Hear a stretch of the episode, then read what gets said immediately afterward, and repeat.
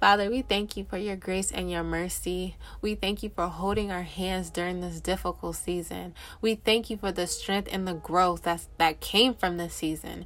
We give you all the honor and all the glory. God, this season has changed us for the better, and we only praise you for that, God. We ask that you expose whatever that's in our heart that's not of you so we can repent and be ready to receive all that you have for us in Jesus' mighty name.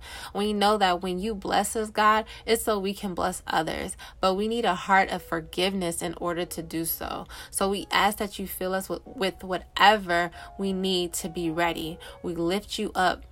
Oh no, well, we lift you up and we lift up those, God, who have been used by the enemy, used by the enemy. And we ask that you heal them, God. We ask that you bless them, God, and that you'll open their eyes so that they can see themselves. In Jesus' mighty name, we speak change over them.